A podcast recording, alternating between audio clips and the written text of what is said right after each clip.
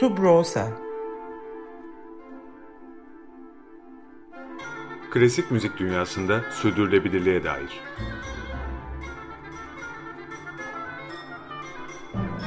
Hazırlayan ve sunanlar Zafer Yenal ve Yaren Eren Budak.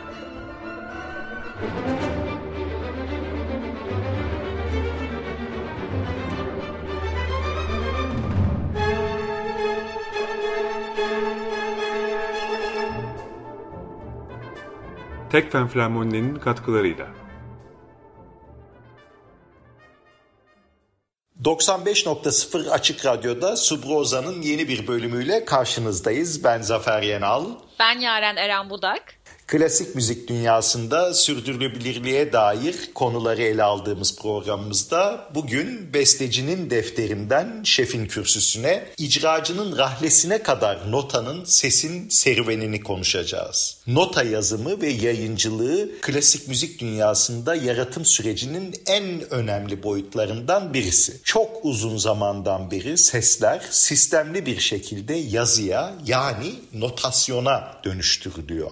Dünyanın birçok yerinde çok uzun zaman boyunca farklı nota sistemleri kullanılmış. E, klasik müzikte bu sistemler arasından yani nota ABC'sinden ve yazım kurallarından Avrupa'ya özgün olan sistem yaygınlık kazanmış haliyle diyeceğiz. Çünkü klasik müzik aynı zamanda Avrupa'da e, özellikle ilk olarak kendini göstermiş bir müzik türü. Özellikle Avrupa'da 16. yüzyıldan sonra dolayısıyla nota yazımı giderek gelişmiş, rasyonelleşmiş ve bugünkü biçimini almış. Ama bugün bile dijitalleşmeyle, daha avantgard yorumlarla, farklı ses kaynaklarının katılımıyla bu sistem dahi kısmen de olsa değişmeye, dönüşmeye devam ediyor. Zamanında Türkiye'de icra edilen müzik türlerine bağlı olarak da çeşitli girişimler olmuş. Örneğin 17. yüzyılda Ali Ufki adıyla da bilinen Wojciech Bobowski ya da Hamparsun Limoncia'nın 1700'lerin sonu 18. yüzyılın başında geliştirdiği not alama sistemleri bunlardan en bilinenleri. Ama birçoklarına göre meşk denilen makam, usul ve diğer tekniklerin hocadan öğrenciye sözlü aktarım yönteminin yaygınlığı Osmanlı'da büyük ölçüde farklı bir not alama sisteminin gelişimini engellemiş. Elbette bütün bunlarla ilgili konuşulacak çok konu var ama bugün bunlardan bahsetmeyeceğiz. Notalama sistemlerinin tarihiyle ilgili çok kısa parantezimizi burada kapatıp esas konumuza yani müziğin yayıncılığına ve notayla ilişkisine geri dönelim. Evet, müziğin bestecinin zihninden önce kağıda ya da bugün artık yazılıma, oradan da icracıya ve elbette kuşaktan kuşağa aktarımı notalama sistemleri sayesinde mümkün oluyor paylaşıldıkça, yeniden icra edildikçe, yorumlandıkça klasik eserler de çoğalmaya, zenginleşerek yaşamaya devam ediyor. Dolayısıyla klasik müzik dünyasında sürdürülebilirlikten bahsederken nota yazımından ve yayıncılığından bahsetmek şart. Nota olacak ki müzisyen icrasını yapsın. Provalar, konserler, rahlelerdeki notalar, şeflerin o notalara düştükleri yorumlar, grup şefinin yazdığı arşeler olmadan yapılamaz. Nota deyip geçmeyin. Biz konuklarımızdan sürecin arka planını dinledikçe bu işin katman katman zorluğunu anladık. Tabii notalara bir de sürdürülebilirlik perspektifinden bakınca işin ekonomik ve fikri haklar yönünün de oldukça önemli olduğunu görüyoruz. Dolayısıyla şef partisyonu ve enstrüman parsilerinin basılı malzemeleri ya da nota basımları nasıl oluyor, nasıl saklanıyor, ne şekilde dağıtılıp ulaştırılıyor, nasıl bir ekonomi söz konusu Yaratılan değerden kim ne kadar kazanıyor? Sanatçı, besteci, yayın evi, kitapçı, başka aracı kurum ve kuruluşlar. Bütün bunları Pan Yayın Evi kurucuları olan Işık ve Ferruh Gençer'le konuştuk. Pan Yayın Evi 1980'lerden bu yana hem yayıncı hem arşivci hem dağıtımcı olarak müzik sektöründe faaliyet gösteriyor. Klasik müziğin yanı sıra birçok müzik türüne de kucak açıyor ve ülkemiz müzik kültürüne büyük katkıda bulunuyor. Şimdi Işık Gençer ve Ferruh Gençer'le Türkiye'de nota ve müzik yayıncılığının geçmişi ve bugünü üzerine yaptığımız çok keyifli, çok öğretici söyleşiye kulak veriyoruz. Işık Hanım, Ferruh Bey hoş geldiniz. Hoş geldiniz. Hoş bulduk. Hoş bulduk. Türkiye'de müzik yayıncılığının ve müzik kütüphaneciliğinin e, başını tutan insanlardansınız ve bu konuda çok değerli işler yaptınız. Yani tüm müzik okurlarının müzik dinleyenlerin değil de okurlarının sık sık uğradığı fan yayıncılığın ve Tabar Müzik Kütüphanesi'nin kurucularısınız. Bugün Türkiye'de müzik yayıncılığını ve müzik kütüphaneciliğini ne durumda görüyorsunuz, nasıl değerlendiriyorsunuz? Şimdi e, teşekkür ederiz önce güzel sözlerin için. Şöyle tabii müzik yayıncılığı deyince bu tek başına e, pek çok insanın sürdürdüğü, pek çok yayın evinin sürdürdüğü bir faaliyet değil ne yazık ki. Sadece müzik konusunda yayın yapmaya çalışan 3-5 e, yayın evi ya var ya yok. Yani bir elin parmakları kadar. Aslında biz de ilk başta sırf müzik diye başladık. Fakat sonra bunun sürdürülebilir olmadığı ortaya çıkınca yan dallara geçmeye başladık ki oradan elde edilenle de bu müzik meselesini devam ettirebilelim. Kütüphaneciliğe gelince zaten bir takım okullarda yani İTÜ'de, NİAM'da kütüphaneler var. Biliyorsunuz e,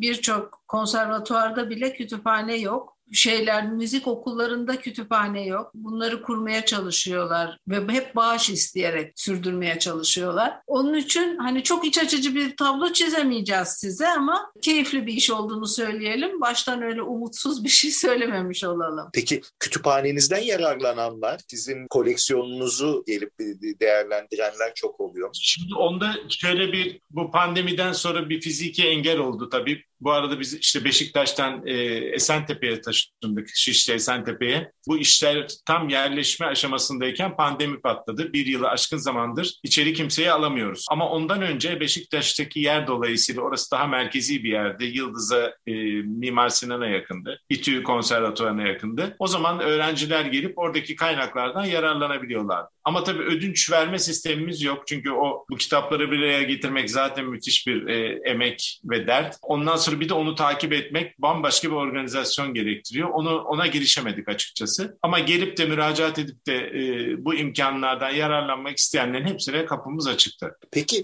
Türkiye'de olmanın özgün tarafları neler bu müzik yayınları konusunda? Çünkü mesela notaların e, yazılması Türkiye'de e, Türkiye tarihine baktığımız zaman e, çok daha geç bir zamanda sanki ortaya çıkıyor. Ne bileyim 19. yüzyılda mesela Avrupa'da birçok yerde notalar yazılırken Osmanlı'ya girmesi herhalde bunun görece daha geniş e, daha geç bir zamanda oluyor. Tabii tabii. Yani şöyle batıda aşağı yukarı 15-16. yüzyıldan itibaren biliyorsunuz o tersten metal tabakalara kazıyarak nota yazıp onun da basıldığı bir teknikle o zamandan bir çeşit gravür gibi o zamandan itibaren hatta 300 yıllık nota yayın evleri var batıda hala da yaşıyor. Türkiye'de e, ilk nota yayını 1860'larda başlıyor. Notacı Emin Efendi diye bir ne diyeyim müzik meraklısı. E, Malumat diye bir dergi var. O derginin eki olarak müzik notaları yayınlıyor.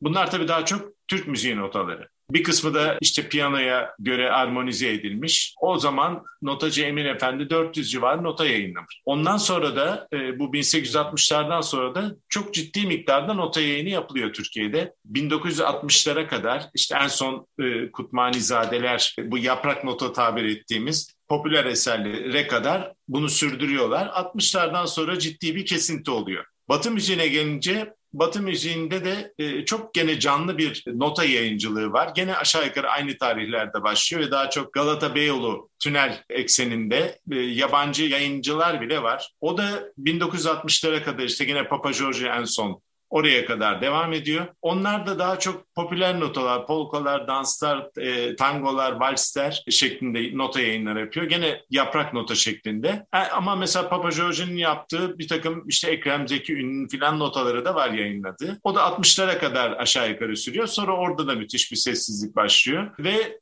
aşağı yukarı da yok diyebiliriz ondan sonra. Yani münferit bir takım şeyler var. İşte Muammer Sun'un çabaları var. Ankara Devlet Konservatuarı'nın, İstanbul Belediye Konservatuarı'nın yani kurumların yaptığı nota yayınları var. E, hatta Remzi Kitabevi bile o zaman birkaç nota yayınlamış. Ama bunların hiçbirinin devamı maalesef gelmedi ve bu sıkıntı da hala sürüyor. Peki neydi Ferruh Bey 1960'ları bu kadar keskin bir şekilde önceki dönemden ayıran neler oldu o, o, sıralarda ve ondan sonrasında? Valla bunun çok fazla ben de cevabını bilemiyorum. Aşağı yukarı akamete uğradı yani kesilmiş gibiydi. Ben mesela çocukluğumda Papa George'den nota aldığımı hatırlıyorum. 60'tan tam ne zaman kapandığını da bilemiyorum. 65, 66 belki 70'e vardığını zannetmiyorum. Ondan sonra niye bu ilgisizlik oldu? Yani Türkiye'de mi bir şeyler çok değişti? Bilemiyorum. Ama işte o arada mesela tekstil notalar vardı. Elden ele dolaşan. Ee, özellikle Türk müziğinde musiki cemiyetlerinin işte bu ispirtolu tekstil veya mumlu kağıt şeklinde yapılan o notalar çok uzun süre kullanıldı buralarda. Baskı değildi ama. E, bir takım mecmuaların ekinde, musiki mecmuasının vesaire ekinde gene Türk müziği notaları vardı ama Batı müziği gene aynı şekilde bir türlü kurumlaşamadı kurumsallaşamadı. Biz niye yayınlayamadık sorusunun cevabı ise bizde artık fotokopi vardı. Evet. Biz... Bu fotokopi bir felaket değil notaları, kitapları fotokopi ediyorlar ve bunu gelip açıkça söylüyorlar. Şuradan bir tane alıp sınıfta bunu fotokopiyle dağıtacağım diye söyleyen öğretmenler gördük. Yani bizim baş etmemiz mümkün değil o yüzden notayla. Yani onu yazdırmanın e, ücretini çıkartamayız 3-5 satışla. O yüzden de buna girişemiyoruz maalesef. Yani 4-5 tane nota yayınımız var ama e, onlar da zaten hani böyle bir ahbap işi işte o şekilde yayınladığımız notalar yapıyorlar. Yapamıyoruz, düşemiyoruz. Sizden orijinal kitap alıp onun fotokopisini çekecek olmaları yine fena değilmiş. Benim öğrenim hayatım boyunca doğrudan internetten bulunan kitabın pdf'inin fotokopileri çekildi. Bugün de şey durumuna geldi. Hocalar artık doğrudan linki yolluyorlar. İşte Beyer piyano metodu PDF öğrenciler oradan çıktı alıyor. Benim kimi öğrencilerim sıkıntısını yaşadılar. Ya yani ben orijinal kitapla çalışmak istiyorum. Türkiye'de yok mu e, dedikleri hiçbir cello metodu tabii ki Türkiye'de yok. Ama bir yandan da besteci yetiştirmeye devam ediyoruz. Yani Türkiye'de her yıl bir sürü okuldan bir sürü besteci çıkıyor evet. ve bu insanların e, bir sürü eseri var. Ama biz bu eserlere erişemiyoruz. Bırakalım yeni nesillerin yeni eserlerine erişmeyi. Biz köklü bestecilerin yapıtlarına bile, Türkiye'li bestecilerin yapıtlarına bile yurt dışından gidip e, erişiyoruz. Bunu nasıl çözeriz? Yani bu tabii şöyle batıda da veya mesela eski Sovyetler Birliği modelinde de hep bir devlet destekleri var. Tabii batı biraz daha farklı. Orada çok daha eskiden başlamış. Hem telif haklarının korunması açısından daha iyi bir sistem var. Hem bir terbiye var. Yani şimdi batıda bir nota satan dükkana gittiğiniz zaman hiç kimsenin aklına oradan bir fotokopi almak şu bu gelmez. Yani onu zaten düşünemezler bile şeyde de bu Sovyetler dönemindeki e, veya işte eski Doğu blokunda da çok ciddi bir devlet desteğiyle birçok bestecinin notası yayınlandı. E, burada çağdaş Türk müziği dediğimiz veya çok sesli müzik dediğimiz e, müziğin içinde de özellikle mesela Muammer Sun senelerce bunu yazdı, çizdi, komisyonlarda dile getirdi. Mutlaka devletin bir şekilde bunun desteklemesi lazım. Yani maalesef başka türlü mümkün değil zaten büyük eserler için hani orkestralar, operalar, orkestra eserleri falan pek ticari olacak şeyler de değil. Yani bir bilmem kaç sayfa nota bunların partileri işte 8 tane birinci keman bilmem ne filan gibi bir paket yani bu. Bunun finanse edilmesi zaten o genellikle satılmıyor, kiralanıyor. E, dolayısıyla orkestralarımızın sayısı belli. Şimdi biraz daha arttı. E, bunların dışarıda da çalınabilmesi için bu eserlerin dışarıda da tanınması lazım. Bu böyle bir fasit daire yani nota yok, nota olmayınca tanınmıyor, tanınmayınca kimse talep etmiyor. Böyle bir gidiyor iş.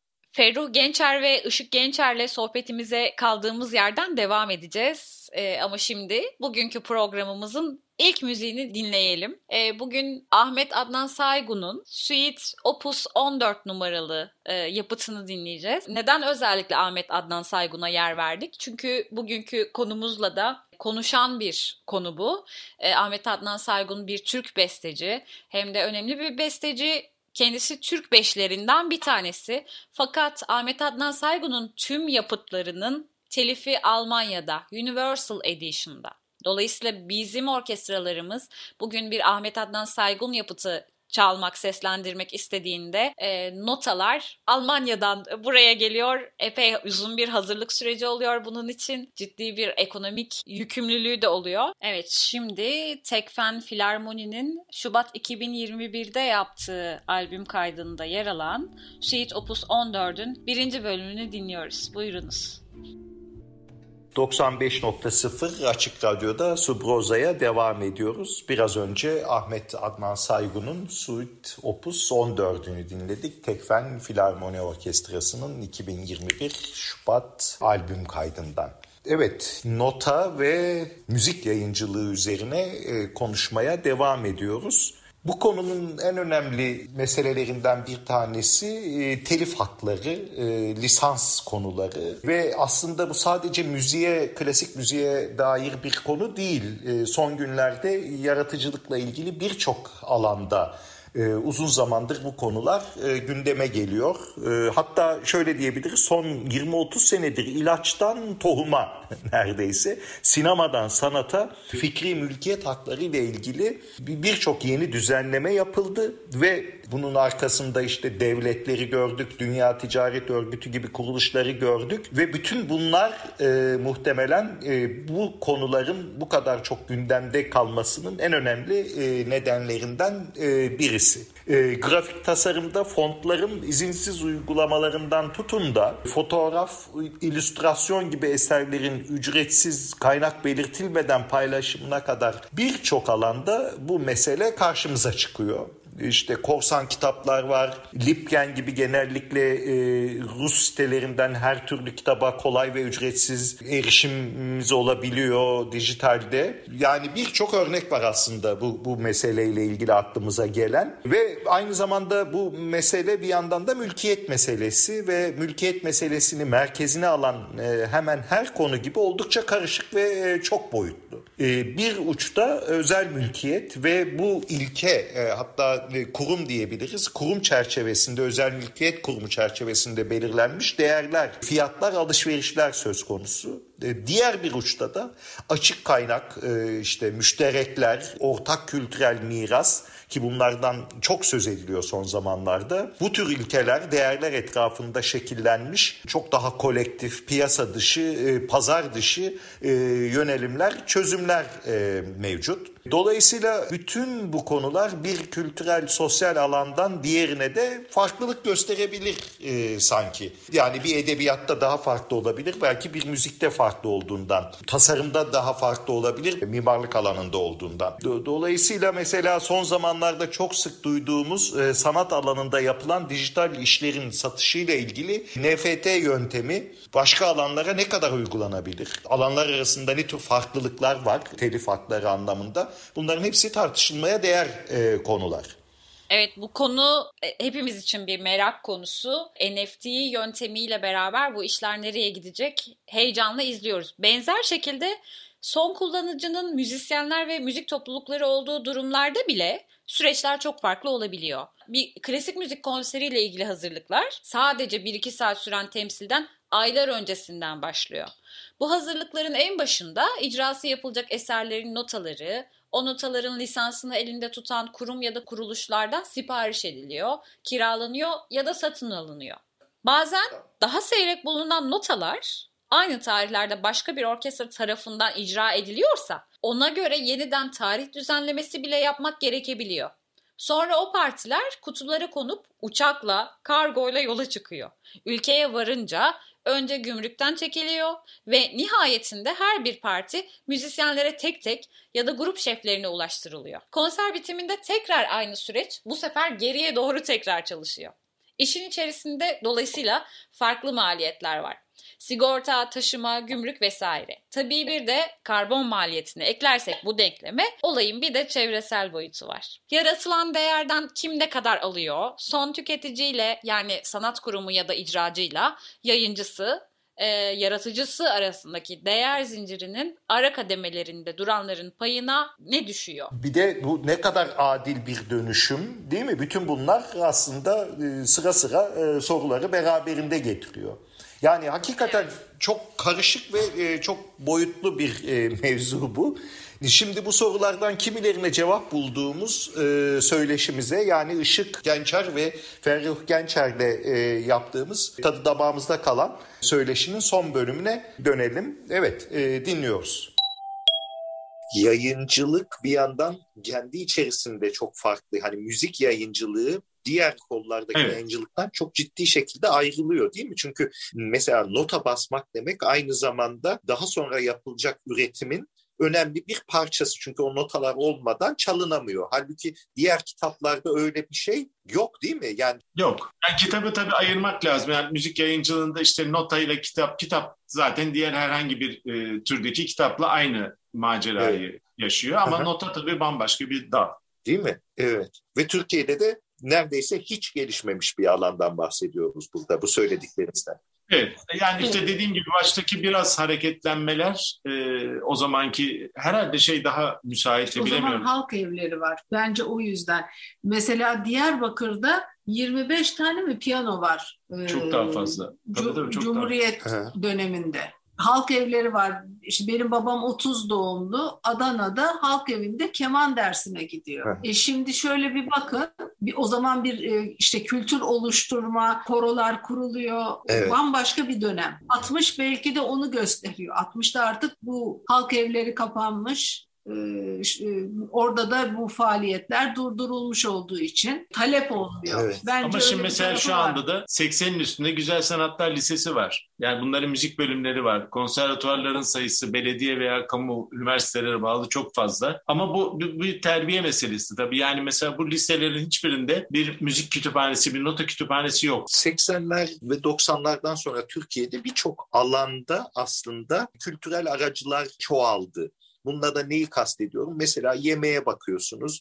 Ee, Birçok yemek eleştirmeni, yemek dergisi, yemekte yemek programları, e, işte mobilya için aynı şeyi söyleyebilirsiniz. Spor için aynı şeyi söyleyebilirsiniz. Birçok farklı kültürel alan içerisinde bu alana dair yorum yapan, eleştiri yapan ve o alanda üretilenlerle e, dinleyicileri arasındaki gidiş gelişi e, bir şekilde sağlayan e, bir takım aracıların çoğaldığı bir dönemdi.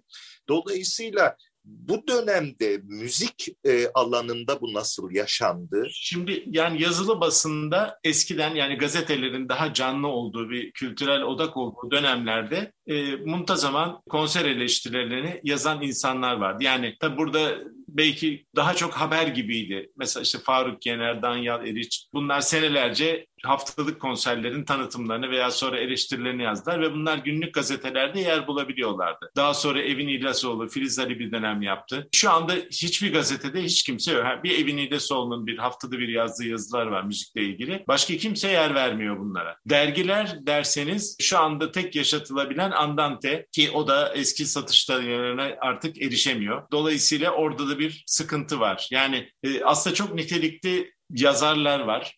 Fakat bunlar biraz internet ortamında daha kapalı sitelerde bazen yazılar yazıyorlar.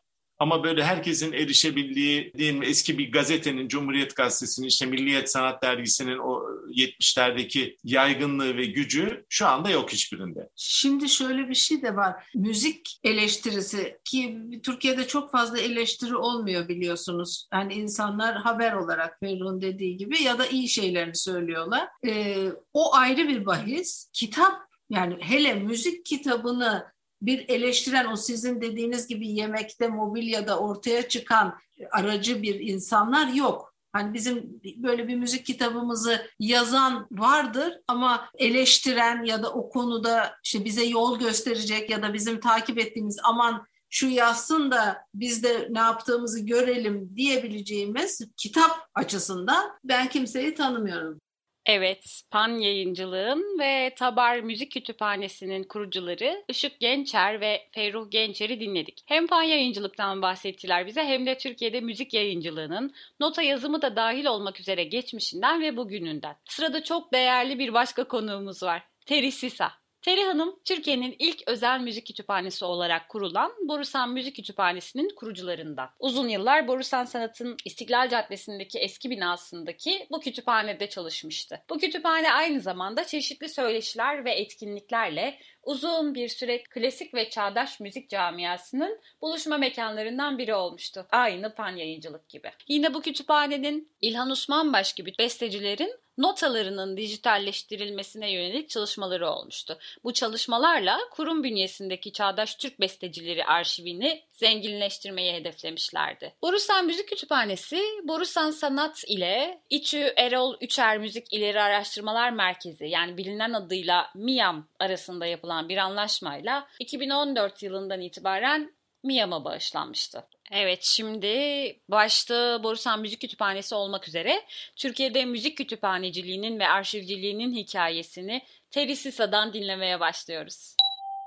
Terry Hanım hoş geldiniz. Hoş geldiniz. Hoş bulduk. Zamanında Borusan Müzik Kütüphanesi'nde tanışmıştık sizinle. Borusan Müzik Kütüphanesi Türkiye'de müzik öğrencileri, başta müzik okurları ve geri kalan genel okur için çok geniş bir müzik kitaplığı bulabileceğimiz aynı zamanda çok ciddi bir CD arşivi olan, e, plak arşivi olan, DVD arşivi olan bir mabetti ve pek çok rastlantıya zemin hazırlıyordu. Pek çok güzel bağlantının, dostluğun, paylaşımın, belki de projelerin başladığı bir e, toplanma alanıydı. Biraz Bursan Müzik Kütüphanesi yıllarından bahsetmek ister misiniz bize? Tabii. Teşekkür ederim beni davet ettiğiniz için. E, Borusan Müzik Kütüphanesi 1997 yılında kuruldu. 2014 yılında İTÜ Miyam Kütüphanesi'ne bağışlandı. 1997 yılında Borusan Kültür Sanat kuruldu. Onunla birlikte kütüphane kuruldu. Kütüphane e, Türkiye'nin ilk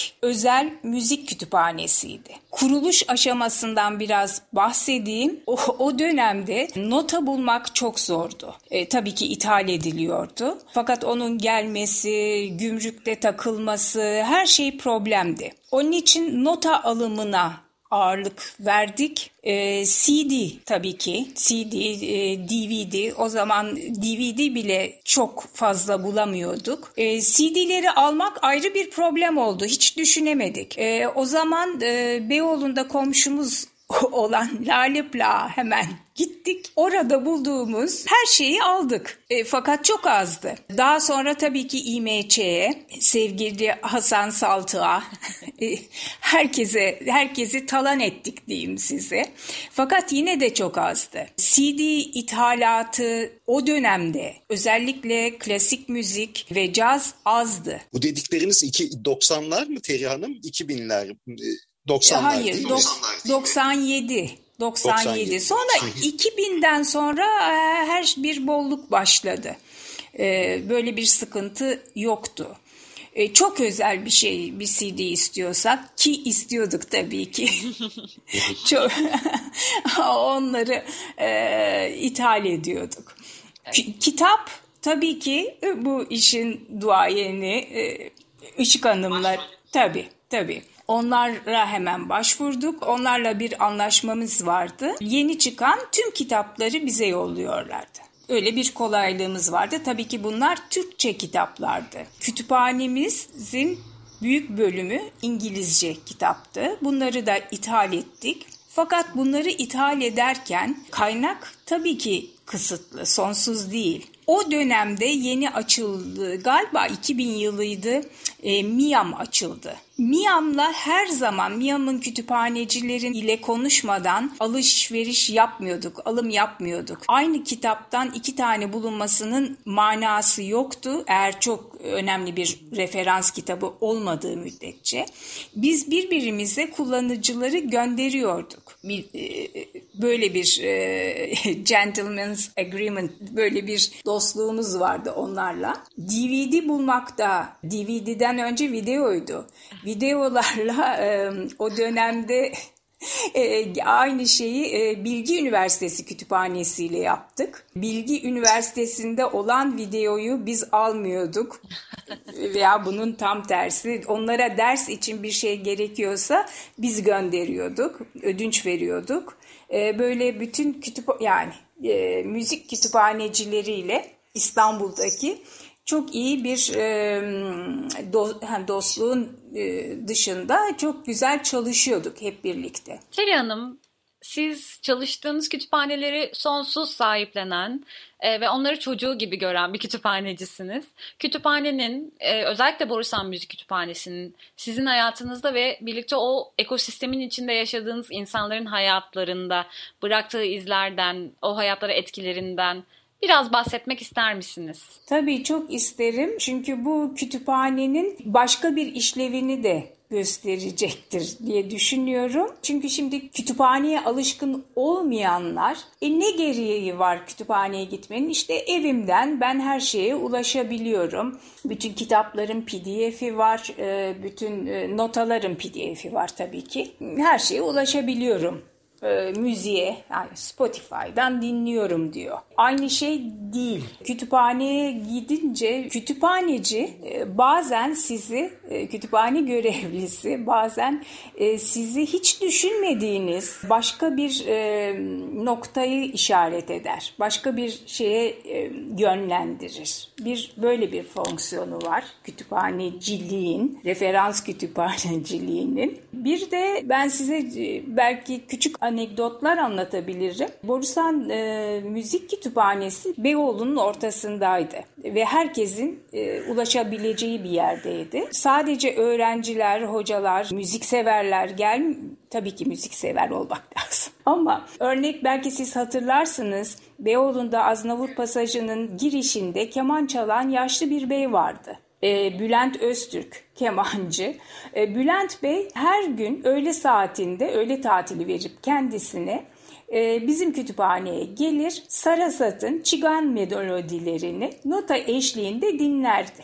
Ne diyorsunuz? Ne kadar e, hoş. Tesadüfen orada bulunan bir gazeteci onunla röportaj yaptı. Örneğin her iki taraf için de ne hoş bir şey. Gerçekten. Onun dışında başka bir örnek verebilirim. Bir biliyorsunuz bizim kütüphanemizin çok çok en önemli ayağı diyeyim size Türk bestecileri arşiviydi. Ve bunu e, insanlar yani Türkiye'de tabii ki biliniyordu. Yurt dışında da biliyorlardı. Ve Türkiye'ye geldiklerinde ilgililer muhakkak bizim kütüphaneye uğrarlardı. Ee, bir gün bir hanım geldi, Türk bestecileri ve kuartetlere bakmak istediğini söyledi. Ee, Türk bestecileri arşivimiz böyle de bir üst kattaydı. Oraya götürdüm. Ee, arşivde çalışırken tesadüfen Alper Maral geldi. Tanıştırdım ben ikisini. Sizin isminiz ne deyince hanıma ben Elizabeth Wilson deyince biz böyle ikimiz de şöyle durduk. Ne yani dedik. Hayda. Siz e, o kitabın yazarı mısınız falan. Evet, Elizabeth Wilson ünlü bir e, cellist. Jacqueline Dupre'nin sınıf arkadaşı. İkisi birlikte Rostropovich'in öğrencisi oluyorlar Moskova'da. Ve kendisi Jacqueline Dupre meşhur, o çok meşhur. Jacqueline Dupre ve Rostropovich kitaplarının yazarı. Tövbeler olsun. Alper'le tanıştılar. Oradan beraber projeler yaptılar senelerce. Tesadüf işte bakın kütüphaneye gelip gitmenin faydası. İnanılmaz. Zaten Borusan'a gelip de Alper Maral'la tanışmamak e, zordur değil mi? e, evet her gün oradaydı. Alper her gün oradaydı. Bakın İlhan Osman Baş okula yani öğretim üyesi olduğu zamanlar o da her gün gelirdi. Hasan Uçarsu, Özkan Manav, evet. Filiz Ali çok devamlı gelen evet. insanlardı bunlar. Ve bunların öğrencileri de. Tabii Ahmet Yürür'ü tabii şey gibiydi orada. Demirbaş. Demirbaş, Ahmet Yürür. ee, evet, Mark Lindley e, İTÜ'den. Evet.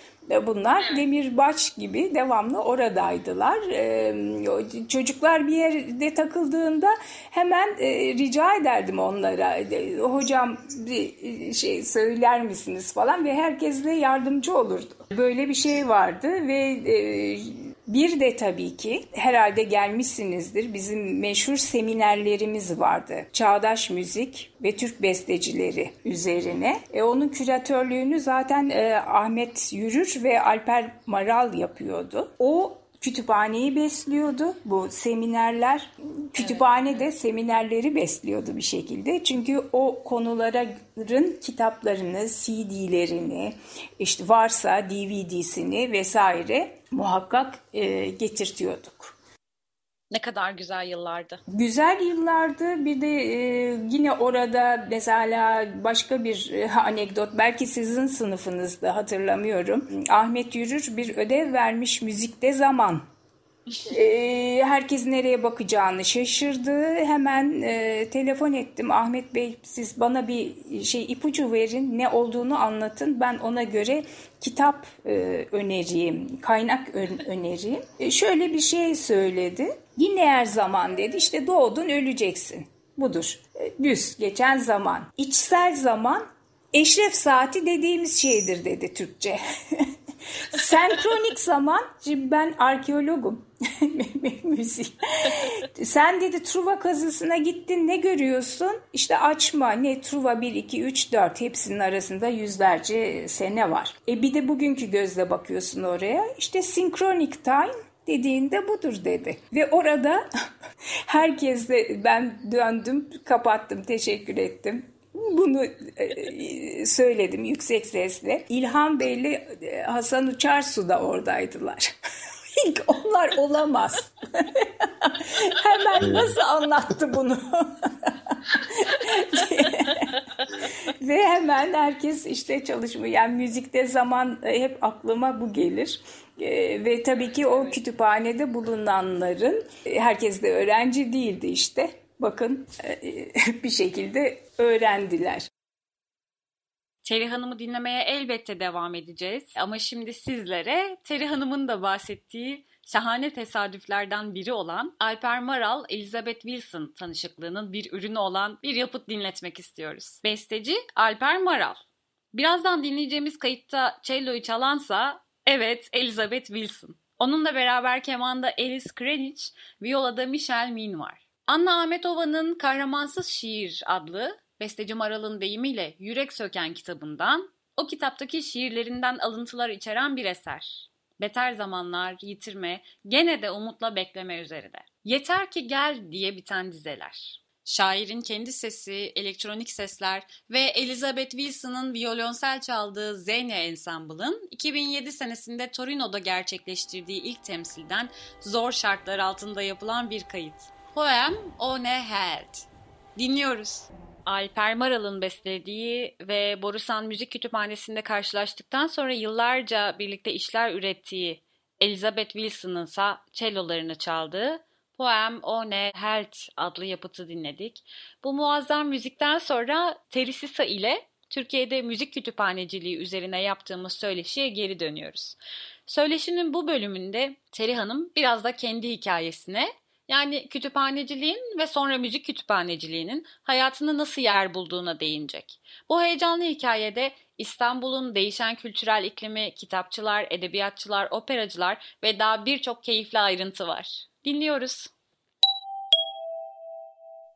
Teri Hanım ben e, bir çok nefis bir sohbet oluyor bu arada. Çok çok teşekkürler.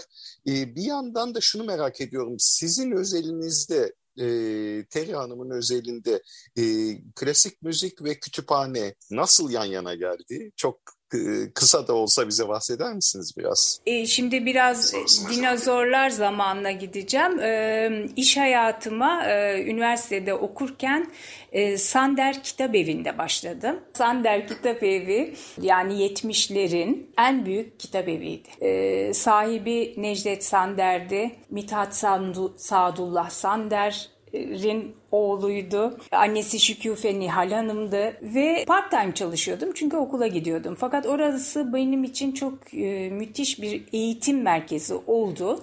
Çünkü öğleden sonra saat 5'ten sonra e, İstanbul'un bütün okur, yazar, çizer, oynar ne diyeyim her bütün o takım, bütün entelektüelleri orada buluşurdu çay saatiydi. Melih Cevdet Anday'dan tutun bütün yazarlar, Yaşar Kemal de herkes artık hepsini saymama gerek. Ümit Yaşar, Oğuzcan böyle gözümün önüne gelen insanlar birdenbire bir onlar e, Atilla Manizade bütün e, opera şeyi e, Judith Ulu ile eşi devamlı oraya gelirdi. Böyle hep birlikte e, Bülent Tarcan, Bülent Bey'i oradan çok iyi tanıyorum. Her gün gelir e, sohbetler yapılır falan ve insanların birbirine orada nasıl arkadaş olduklarını, arkadaş olmanın dışında birbirlerinden nasıl fikir ve kitap bile alışverişi yaptıklarını orada gördüm. Bu benim için çok önemli bir şeydi. Daha sonra e, işte o dönemler İktisat Fakültesinde okuyordum. Hiç ilgisi olmayan bir şey benimle. Ondan sonra e, bitirmedim fakülteyi. Dördüncü sınıfın ortalarında bıraktım. O dönemler e, şey zor dönemlerdi. Anarşi vesaire. Her neyse çok daha sonra e, çocuğum oldu. Daha sonra hep içimde olan arkeoloji e, okumak istedim. Tekrar sınavlara girdim ve klasik arkeoloji bölümüne devam ettim, bitirdim. Klasik arkeologu. Sonra da e, master'ımı Avrupa topluluğunun sosyokültürel e, yapısında yaptım. Zannedersem biraz Borusan'a girişimin böyle bir e, yani bunun etkisi oldu ve Borusan'a girdiğimden e, girdiğim zaman e, önce Ertuğ Kocabıyık yayınları e, daha önce bir yayın evinde çalıştığım yayın evi ve kitap eviydi Sander yayınları. Sonra e, beni kütüphanenin müdürü hiç sevmediğim bir laf neyse kütüphaneyle daha çok full time e, ilgilenmeye başladım orada. Aynı zamanda bu dediğim seminerleri yapıyorduk. Ahmet Bey ve Alper'le birlikte. Daha sonra da Akdeniz Çağdaş Müzik Günlerini yaptık hep bu ekip olarak, üçlü ekip olarak. Bu arada bu Avrupa topluluğunun sosyokültürel yapısının da bana öğrettiği Avrupa'nın önemli yapılarına üye olmanın önemini Borusan'a anlattım. Meliha Doğu Duyal'ın yönlendirmesiyle ISCM International Society for Contemporary Music'e Türkiye adına üye olduk. Ondan sonra Filiz Ali'nin yönlendirmesiyle European Music Council'a üye olduk. Daha sonra da kütüphaneyi diğer kütüphanelere e, eklemlemek için çünkü bütün o konsey e, toplantılarına falan hep gittik. İYAMİK e, üye olduk.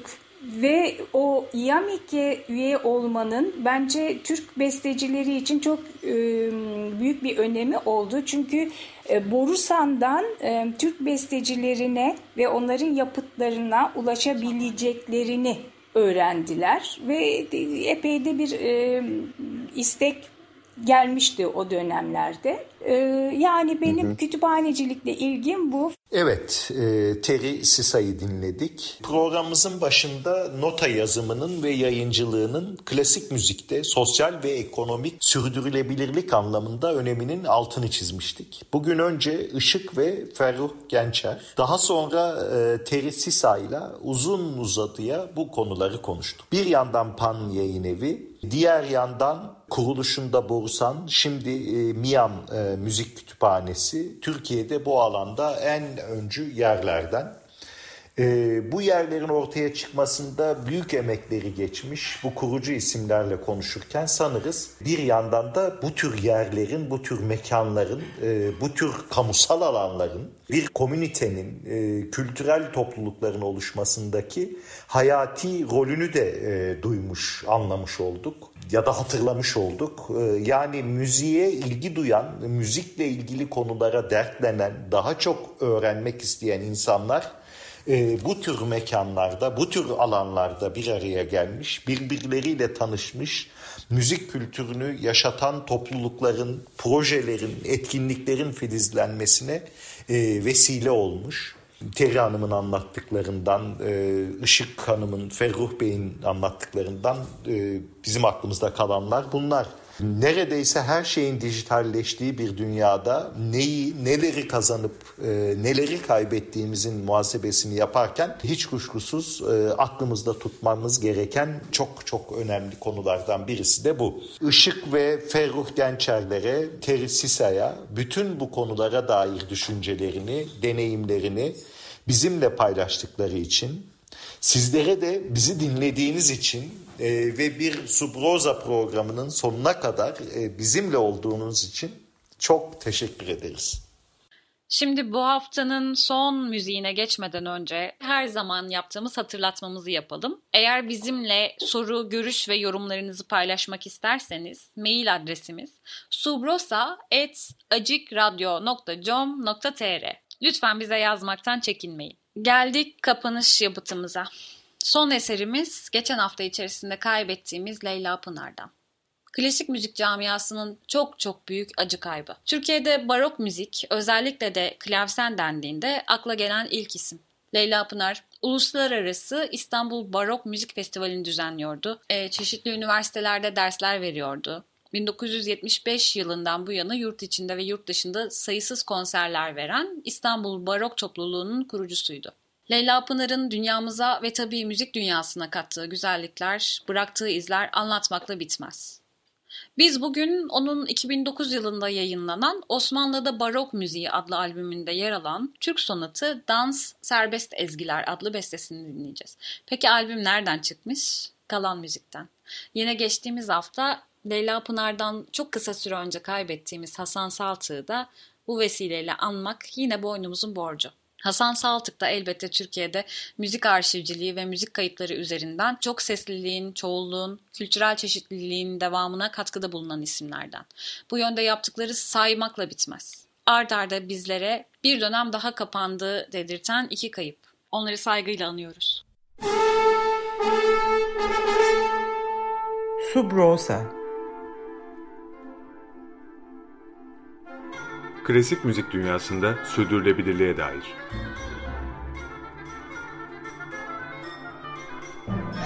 Hazırlayan ve sunanlar Zafer Yenal ve Yaren Eren Budak.